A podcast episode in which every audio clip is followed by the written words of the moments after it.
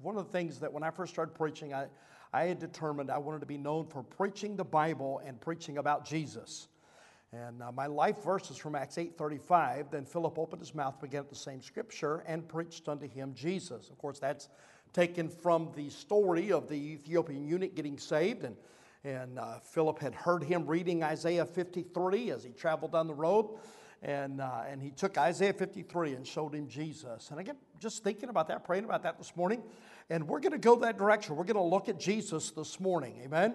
So take your Bibles and uh, turn, open it anywhere. It's all good and it's all about Him. Uh, but if you want to be where I'm going to be, go to John chapter 12. Now listen, you've got to laugh when I think they're funny. If I have to wait for you, dinner's going to burn, okay? That's just the way it is. You know, I don't know how long your part of the service is. I know how long mine is. But uh, anyway, you got to work with me this morning. I know it's a snowy morning. Everybody's just kind of, you know, trying to get with it. And, uh, but uh, uh, I'm sure happy to be in church today. I'd rather be here than anywhere. Amen. In church. I like it. Uh, John chapter number 12. We're going to begin reading in verse number 20. We'll read a fair amount of scripture here just to get the context. Notice here it says in verse 20, and there were certain Greeks, there were certain Greeks, excuse me, among them that came up uh, to worship at the feast.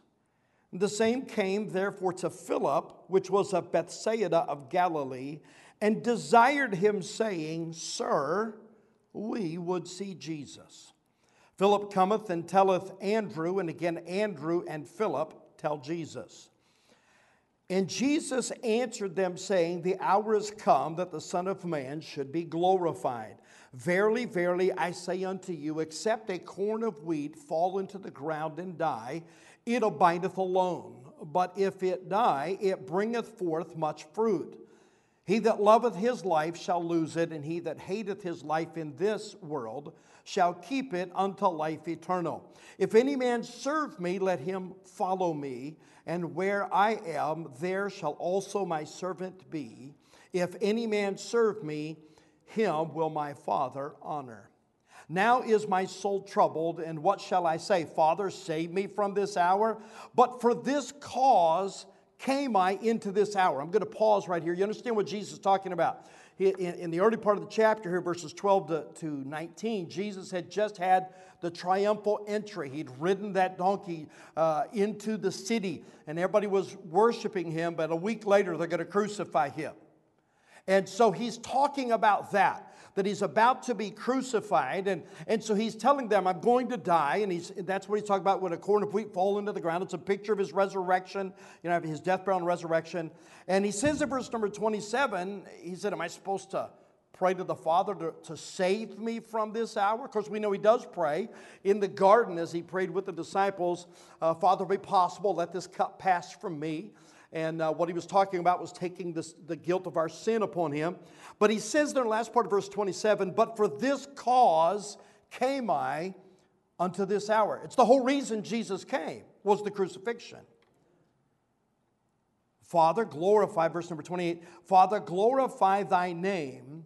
Then came there a voice from heaven saying, I have both glorified it and will glorify it again. And the people, therefore, that stood by and heard it, said that it thundered. Others said that an angel spake unto him. Jesus answered and said, This voice came not because of me, but for your sakes. Now is the judgment of this world. Now shall the prince of this earth, uh, of this world, excuse me, be cast out. And if I be lifted up from the earth, will draw, and I, if I be lifted up from the earth, will draw all men unto me. This he said, signifying what death he should die. The people answered him, We have heard out of the law that Christ abideth forever. How sayest thou, the Son of Man must be lifted up? Who is this Son of Man? That's a good question. Then Jesus said unto them, Yet a little while is the light with you. Walk while ye have the light lest darkness come upon you. For he that walketh in darkness knoweth not whither he goeth. Whilst ye have the light, believe in the light, that ye may be the children of light. These things spake Jesus and departed, and hid himself from them. But though he had done so many miracles before, him, before them, yet they believed not on him, that the saying of Isaiah the prophet might be fulfilled, which he spake, Lord, who hath believed our report? And to whom hath the arm of the Lord been revealed? What an amazing passage of Scripture. Let's pray, and we'll get right into the, the message for this morning. Father, thank you for the privilege of being in church this morning. And Father, we do pray that you would be with Pastor Harold this morning as he's struggling with his asthma. And thank you that uh, we were able to come over and be a part of the service. And uh, so, Father, I pray you'd raise up your servant this morning. I pray you'd touch his body and heal him and uh, get him back in his place. But, Father, we also ask that you meet with us in this room this morning. We need you today. I need you as I speak. Dear Holy Spirit, would you control my mind, control my thoughts? Help me to say what you want said this morning. I pray that the Word of God uh, might be used this morning to lift up the Savior. May each of us get a fresh look at Him today. For it's in His name we pray. Amen. As we see this text in John 12, it, in the context, it occurs right after the, the raising of Lazarus from the dead. Of course, that's in John chapter 11. Many of the Jews, it tells us, believed on Jesus because of the uh, of Lazarus being raised. It said in John 11 45, then many of the Jews which came to Mary and had seen the things which Jesus did believed on him. Chapter 12 then sees Jesus in his triumphal entries. He comes into Jerusalem and people are worshiping him. And in the middle of all of that, as he comes into Jerusalem, a group of Greeks, some Gentiles, if you will, uh, that happened to be living there, came uh, to Philip and they expressed their desire. Look again at verse number 21. And, they, uh, and, the same came therefore to, to Philip, which was of Bethsaida of Galilee, and desired him, saying, Sir, we would see Jesus. These Greeks had come, and Jesus by that time was at the temple, and he was, he was teaching there and preaching there. And, and, and as Greeks, as, as Gentiles, they were not allowed into the, the temple area. They had to stay on the outside. And, and so here's Philip, who was from the same part of the country where they were. And in fact, Philip had a Greek name. He was a Jew, of course, but he had a Greek name. And, and, and, and so apparently he, you know, he was from that same part of the city or uh, area in Bethsaida. And, and so they come to him. Obviously, they knew him, and they said, Philip, we would see Jesus. I know for many years, Dr. Lee Roberson at, at uh, Highland Park Baptist Church in Chattanooga had that engraved on a brass plaque, and it was right there on his pulpit. So every time he came to the pulpit, he would see the, the words, Sir, we would see Jesus, as a reminder what we're supposed to be preaching about. Amen. And, and so they came to him and they wanted to see him. Sir, we would see Jesus. They no doubt had heard of him. They'd heard of his miracles. They had heard of, uh, of the people that he had raised from the dead. They, they, they had heard about him coming in, riding on the donkey, and all the people worshiping him. And no doubt they wanted to meet him. I submit to you this morning if Jesus Christ came in the flesh to a church building in Warren, Michigan, all of us would be where he was if we knew about it. Amen? The amazing thing is, he, he, he is available for us to meet anytime when we come into His presence. I want us to think about that. They said, Sir, we would see Jesus. How do you see Jesus this morning? First of all, I would like for you to see him as the Son of God. In Matthew's Gospel, Matthew 27 54, as Jesus was hanging on the cross and, and when he gave up the ghost and the veil of the temple was rent from the top to the bottom and there was that great earthquake and the rocks rent. That centurion who was standing there, it says in Matthew 27 54, now when the centurion and they that were, with, that were with him, watching Jesus, saw the earthquake and those things that were done. They feared greatly, saying, Truly, this was the Son of God. Isn't it amazing? One of the people that crucified him testified he's the Son of God. But that's not the first time he was testified of that. Uh, in, in, Daniel chapter number three, when Daniel was thrown, or I'm sorry, when Shadrach, Meshach, and Abednego were thrown into the fiery furnace, and those three were in there for, you know, for, for, for that day, and, and they look in there, and, and the Bible says in Daniel chapter 3, 25, uh, speaking to, uh, about the Nebuchadnezzar, he said, uh, he answered and said, Lo, I see four men loose walking in the fire, and they have no hurt, and the form of the fourth is like the Son of God. Can you imagine? I mean, they understood that Jesus was there, the Son of God in the flesh. Do you understand? That was the whole purpose for Satan tempting Jesus in Matthew chapter number four. When Jesus was there being tempted in the wilderness for 40 days and 40 nights, the Bible says in verse number three, and when the tempter came to him, he said, If thou be the Son of God, command these stones to be made bread. See, the challenge from Satan to Jesus was if you are who you say you are, turn these stones into bread. Later in verse number six, and he saith unto him, If thou be the Son of God, cast thyself down, for it is written, He shall give his angels charge concerning thee, and in their hands shall they bear thee up, lest at any time thou dash thy foot against a stone. He was challenging the, the deity of Jesus Christ. I, I submit to you this morning, He is the Son of God.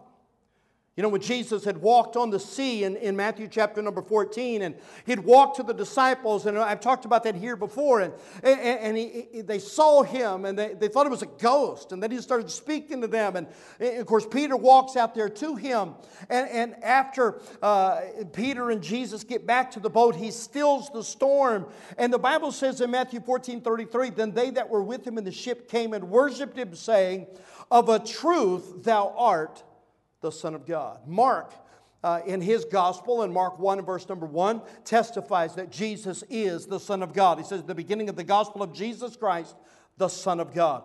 We find in Matthew chapter number 8 that the demons professed that he was the Son of God. In verse number 29 of Matthew 8, and behold, they cried out, saying, What have we to do with thee, Jesus, thou Son of God? Art thou come hither to torment us?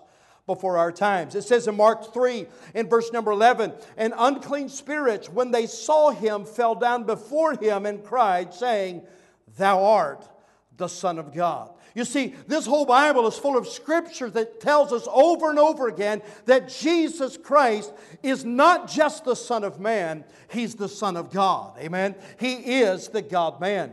And so uh, the, the Bible tells us, Matthew 16 and verse number 13, that the disciples testified that Jesus is the Son of God. I love this story, Matthew 16, beginning of verse number 13, when Jesus came into the coast of Caesarea Philippi. He asked his disciples, saying, Whom do men say that I, the Son of Man, am? That's a good question.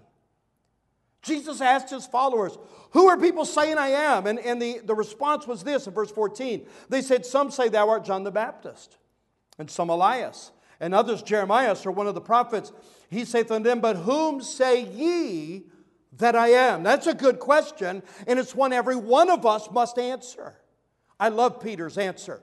And then Simon Peter answered and said, Thou art the Christ, the Son of the living God. And Jesus answered and said unto him, Blessed art thou, Simon Barjona, for flesh and blood hath not revealed it unto thee, but my Father which is in heaven. Of course, we know the next verse where Jesus said, Thou art Peter, and upon this rock I will build my church, and the gates of hell shall not prevail against it. The Catholics say, Well, see, Jesus uh, says that Peter was the rock. No, the rock was the statement that Jesus is the Christ, the Son of God. That's the foundation of our church. Amen.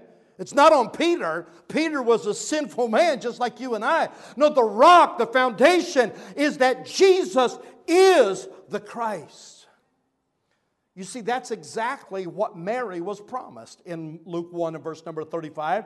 And the angel answered and said unto her, The Holy Ghost shall come upon thee, and the power of the highest shall overshadow thee. Therefore also that holy thing, uh, therefore that holy thing which, which shall be born of thee shall be called the Son of God. It was John the Baptist who testified in John 1, verse number 34 And I saw and bear record that this is the Son of God. Nathanael testified in John 1 49. Nathanael answered and said unto him, Rabbi, thou art the Son of God, thou art the King of Israel. You understand that belief? is the key to salvation. Uh, take your Bible, keep your place here in John 12, but go over, if you will, to John chapter number 3. We know this, this chapter fairly well. It's the story of, uh, of Nicodemus. But I want you to jump down to verse number 18. We read verse 16, sometimes verse 17. Verse 18 is an amazing verse. He that believeth on him, John 3 18, he that believeth on him is not condemned, but he that believeth not is condemned already because he hath not believed in the name of the only begotten Son of God. And I love the way it words it here when it says the only begotten Son of God. That is identifying that's one person that that's referring to. There's only one person who was God's Son in the flesh. That's Jesus. Amen? I'm a son of God. That happened the day I got saved, John 1 12. And if you got saved, uh, you became a child of God. But there's only one begotten, only one virgin born Son of God. That's Jesus. And he said, We go to heaven, but because we believe that. That belief in that he is the Son of God is the key to salvation. Martha, in the previous chapter in John 11, uh, when, when Jesus was clarifying her faith, she said unto him, Yea, Lord, I believe thou art the Christ, the Son of God, which should come into the world.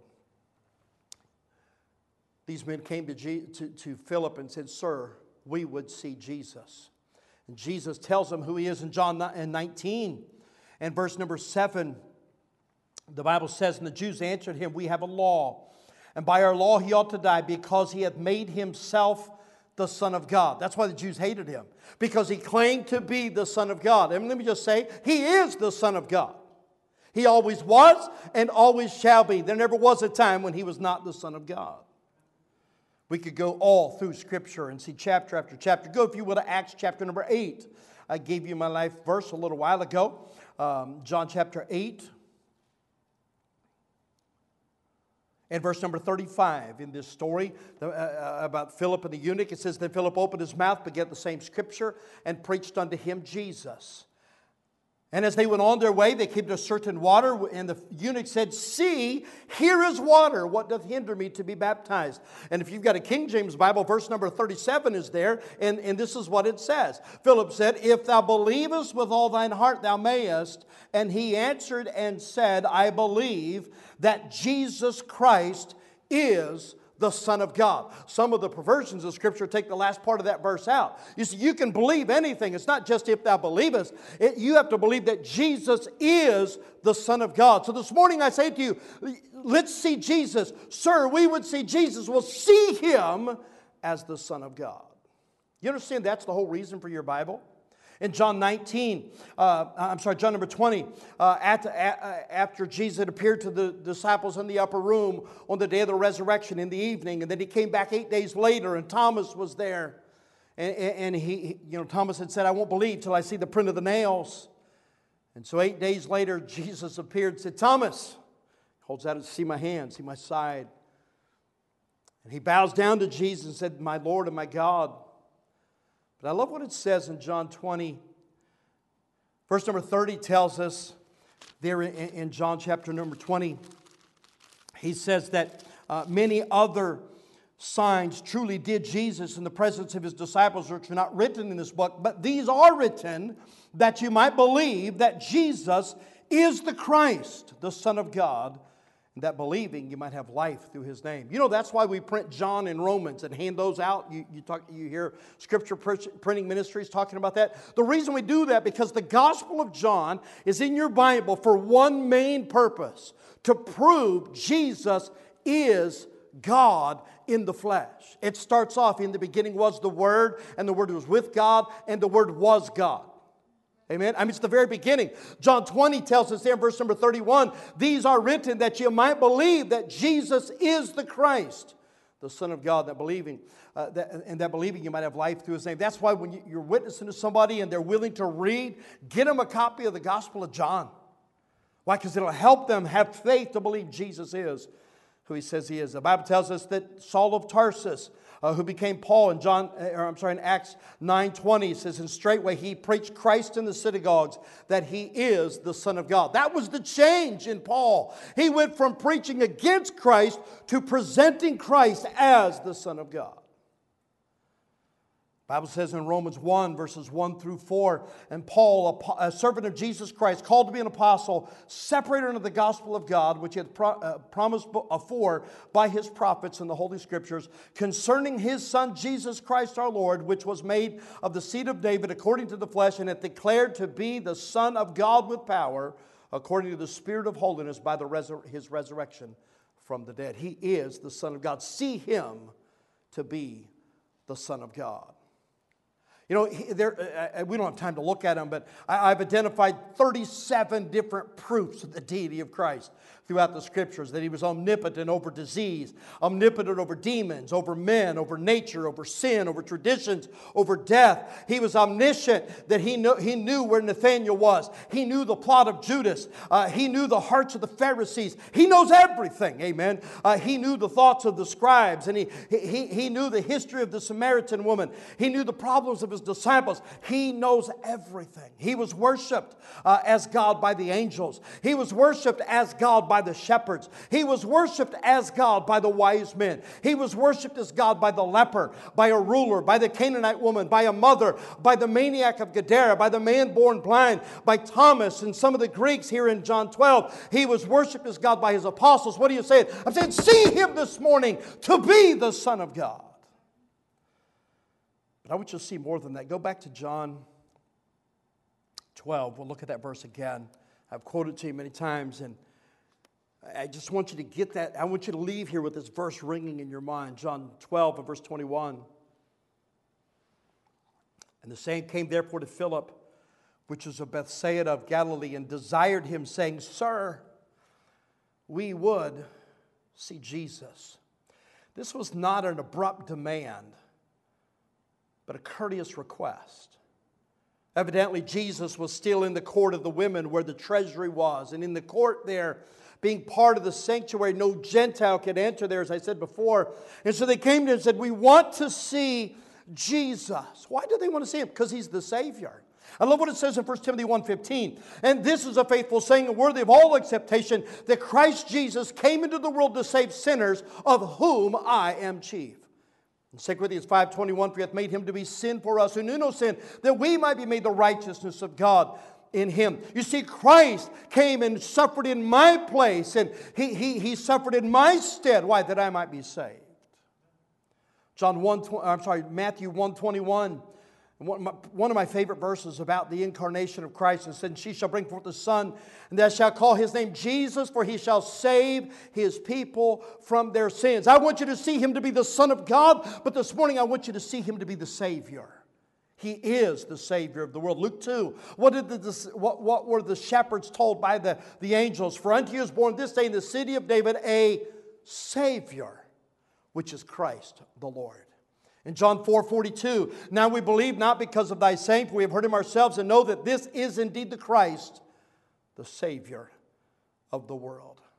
That's what Peter and John were talking about in Acts chapter 4, verse number 12, when they said, Neither is there salvation in any other, for there is none other name under heaven given among men whereby we must be saved. You understand this morning, it's not enough for you to understand that Jesus is the Son of God, but you've got to look, him, look on him as your Savior. I love what Charles Spurgeon said. He said, Christ died, that's history. Christ died for me, that's salvation.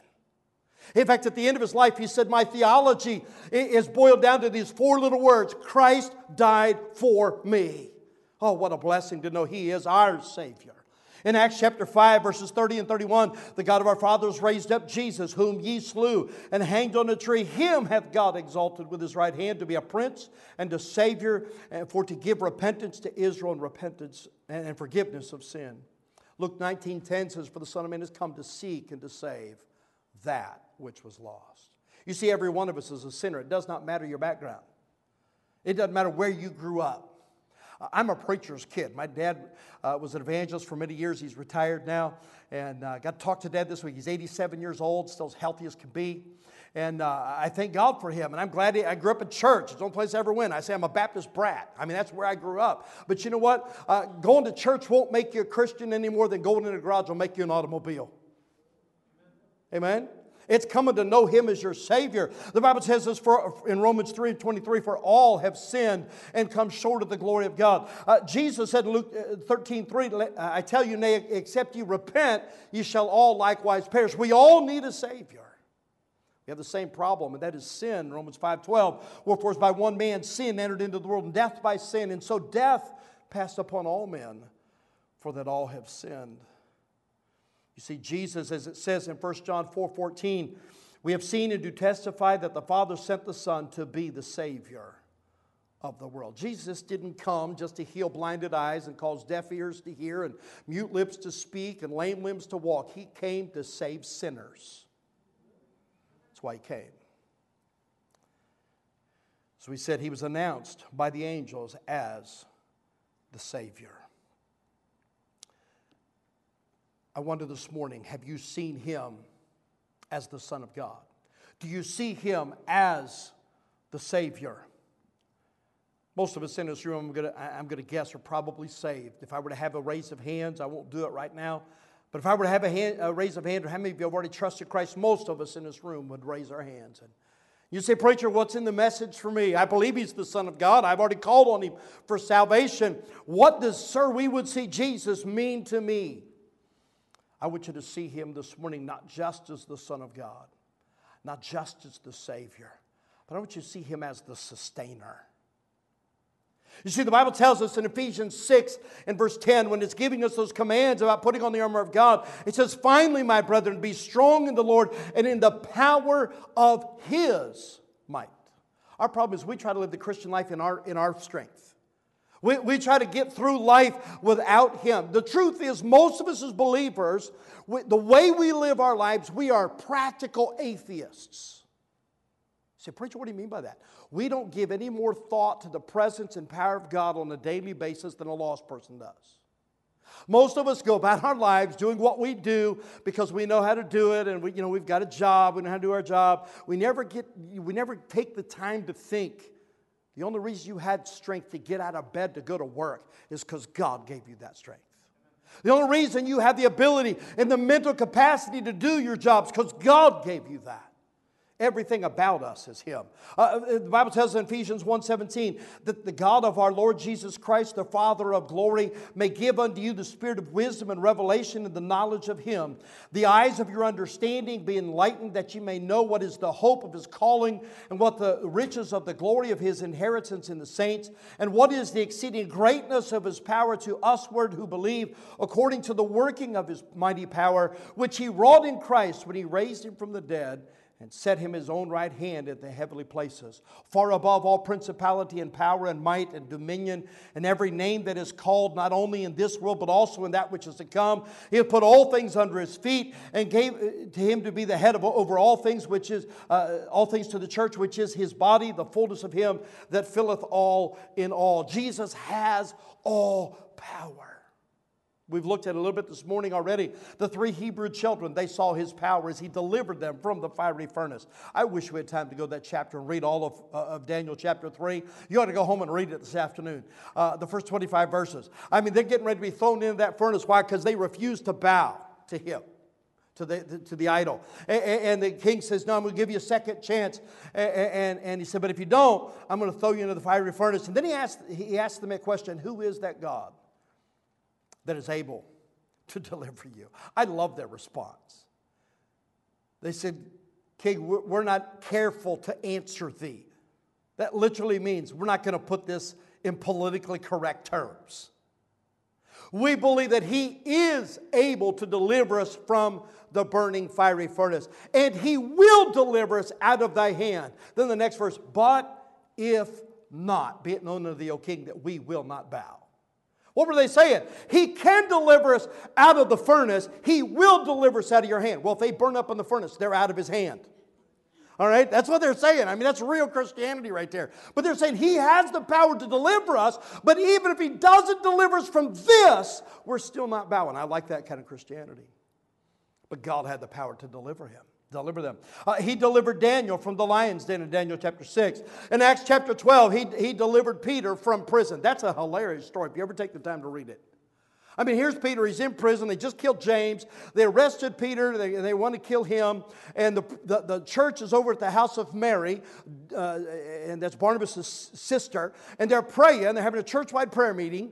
And, and they're praying all night. And here's, here's, here's Peter in prison sleeping, chained to two different guards. In the middle of the night, an angel comes and smacks him on the leg and tells him to wake up.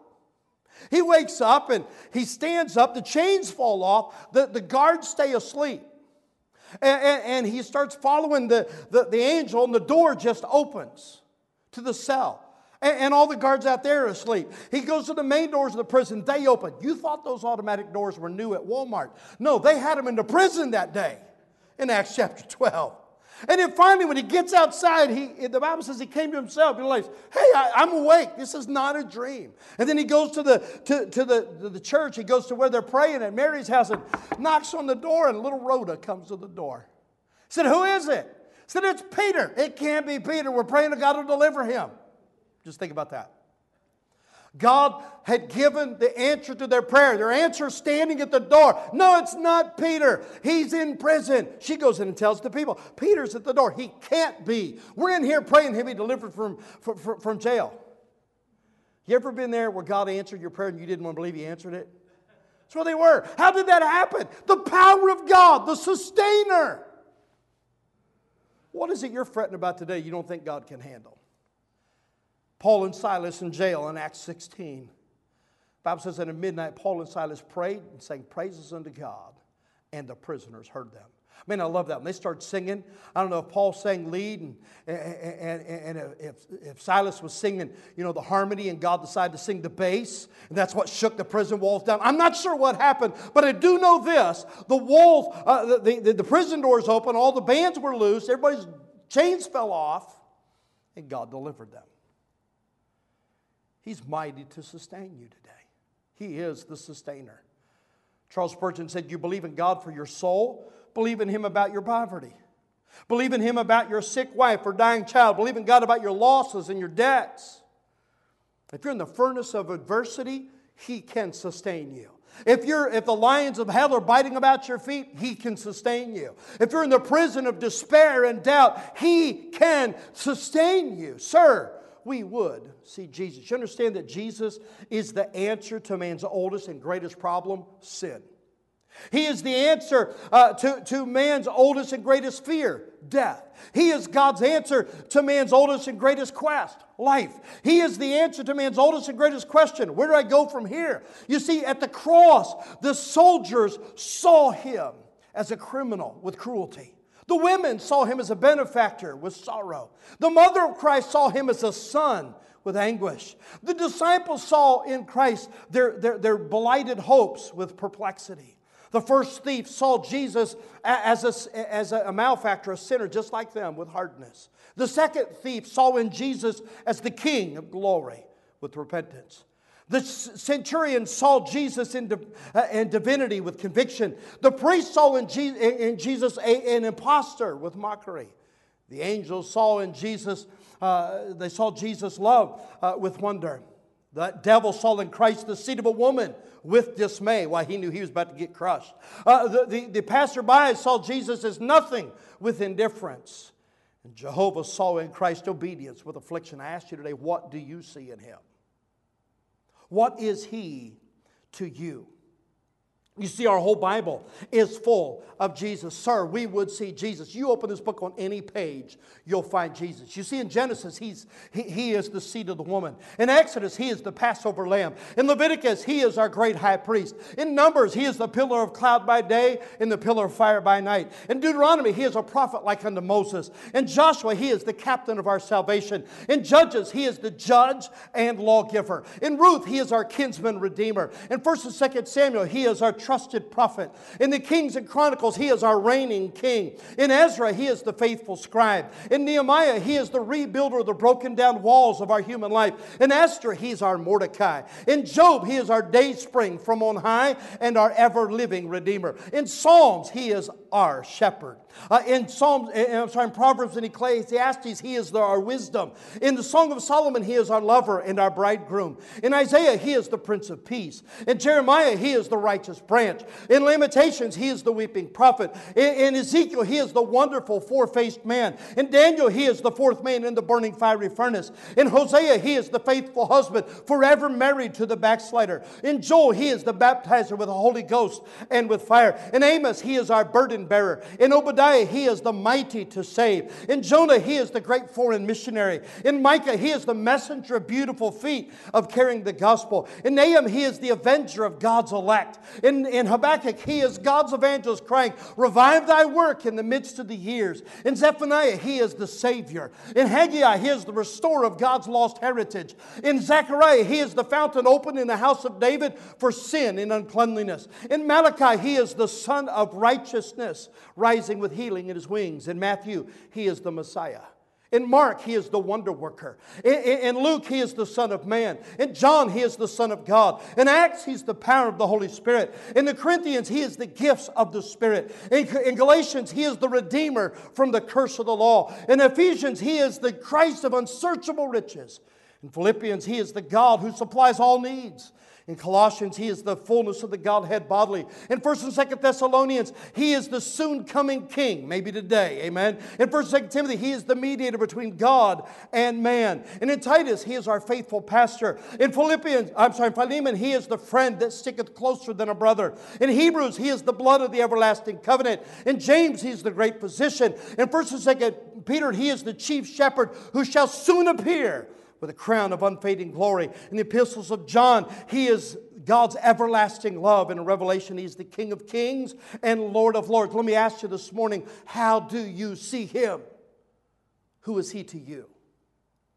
You see, he is the advocate, he is the anointed, he is the apostle. He is the author, the Amen, the Alpha, the Ancient of Days. He's born of a woman. He is the beginning, the begotten, the beloved, the branch, the bread, the bridegroom. He is the bright and morning star. He is the bishop of our souls. He is the brightness of the Father's glory. He is the cluster of camphor. He's called the captain, the consolation. He is our chief cornerstone. He is our counselor. He is the covenant. He is chosen of God, and He's our Christ. He is the daysman. He's the deliverer. He's the day spring. He's the day star. He's the desire of all nations. He is the door. He is the finisher of our faith. He is the forerunner. He is our friend. He is the first fruits. He is the faithful witness. He is the fountain of life issuing from the caves of death. He is God. He is the gift of God. He is the governor. He is guide. He is glorious, Lord. He is our help. He is our hope. He is our husband. He is the horn of salvation. He is the hearer. He is the head of the church. He is the heir of all things. He is the high priest. He's hell's dread and heaven's wonder. He is the Holy One. He is the I am. He is the inheritance, the image of God's person. He is immortal. He is invisible. He is judge. He is Judah. He is just. He's Jesus, amen. He is King of kings and Lord of lords. He is King everlasting. He's King eternal. He is life. He is light. He is light. He is the lily. He's the lion. He is the lamb. He is the lawgiver. He is the living stone. He is the Lord of glory. He is the messenger. He's the mediator. He is the master. He is the Messiah. He is the mighty God. He is mercy's paradox. He is the Nazarene. He's the offspring of David. He is the Omega, the only begotten of the Father. He is the offering and the offerer. He is the priest. He is Passover. He's potentate. He is the prophet. He is propitiation. He is the Prince of life. He is the Prince of peace. He is the physician. He is the righteousness. He is rabbi. He is ransom, rest, he is the root of Jesse. He is the root of David. He is called the refiner. He is our refuge. He is the resurrection and the life. He is the rose of Sharon, blossoming out of the shades of hell. He is the ruler. He is the redeemer. He is the rock of ages. He is regenerate breath, rekindling the dead fire uh, uh, uh on the soul, on soul's lost altar. He is the stone. He is the shepherd. He is the Son of God. He is the Son of Man. He is our shield. He is the servant. He's the seed of the woman. He's surety. He's the sufferer. He's the Savior. He's the sinless sacrifice, the same yesterday, today, and forever. He is the teacher. He is truth. He is the tabernacle. He is the testator. He is the treasure. He is the tree of life. He is a teacher. Uh, he, uh, he, he is the witness. He is the word. He is the way. He is the wisdom of God. And He is the wonderful one in all things to all ages. He is the lovely and mighty Christ, beyond all comprehension of our limited mind.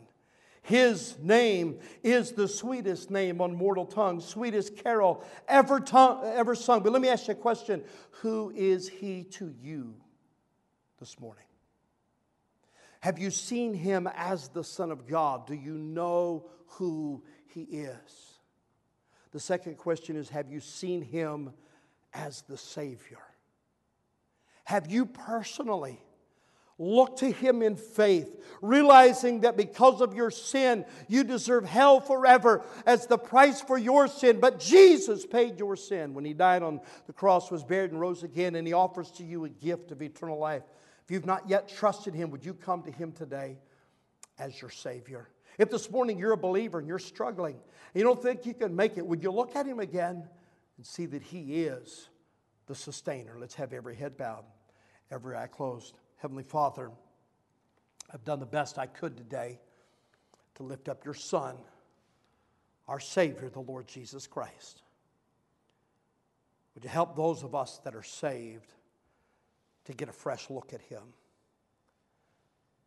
I pray for these that are here that maybe that have not yet trusted Christ. Would you help them to look in faith to Him as the Savior today?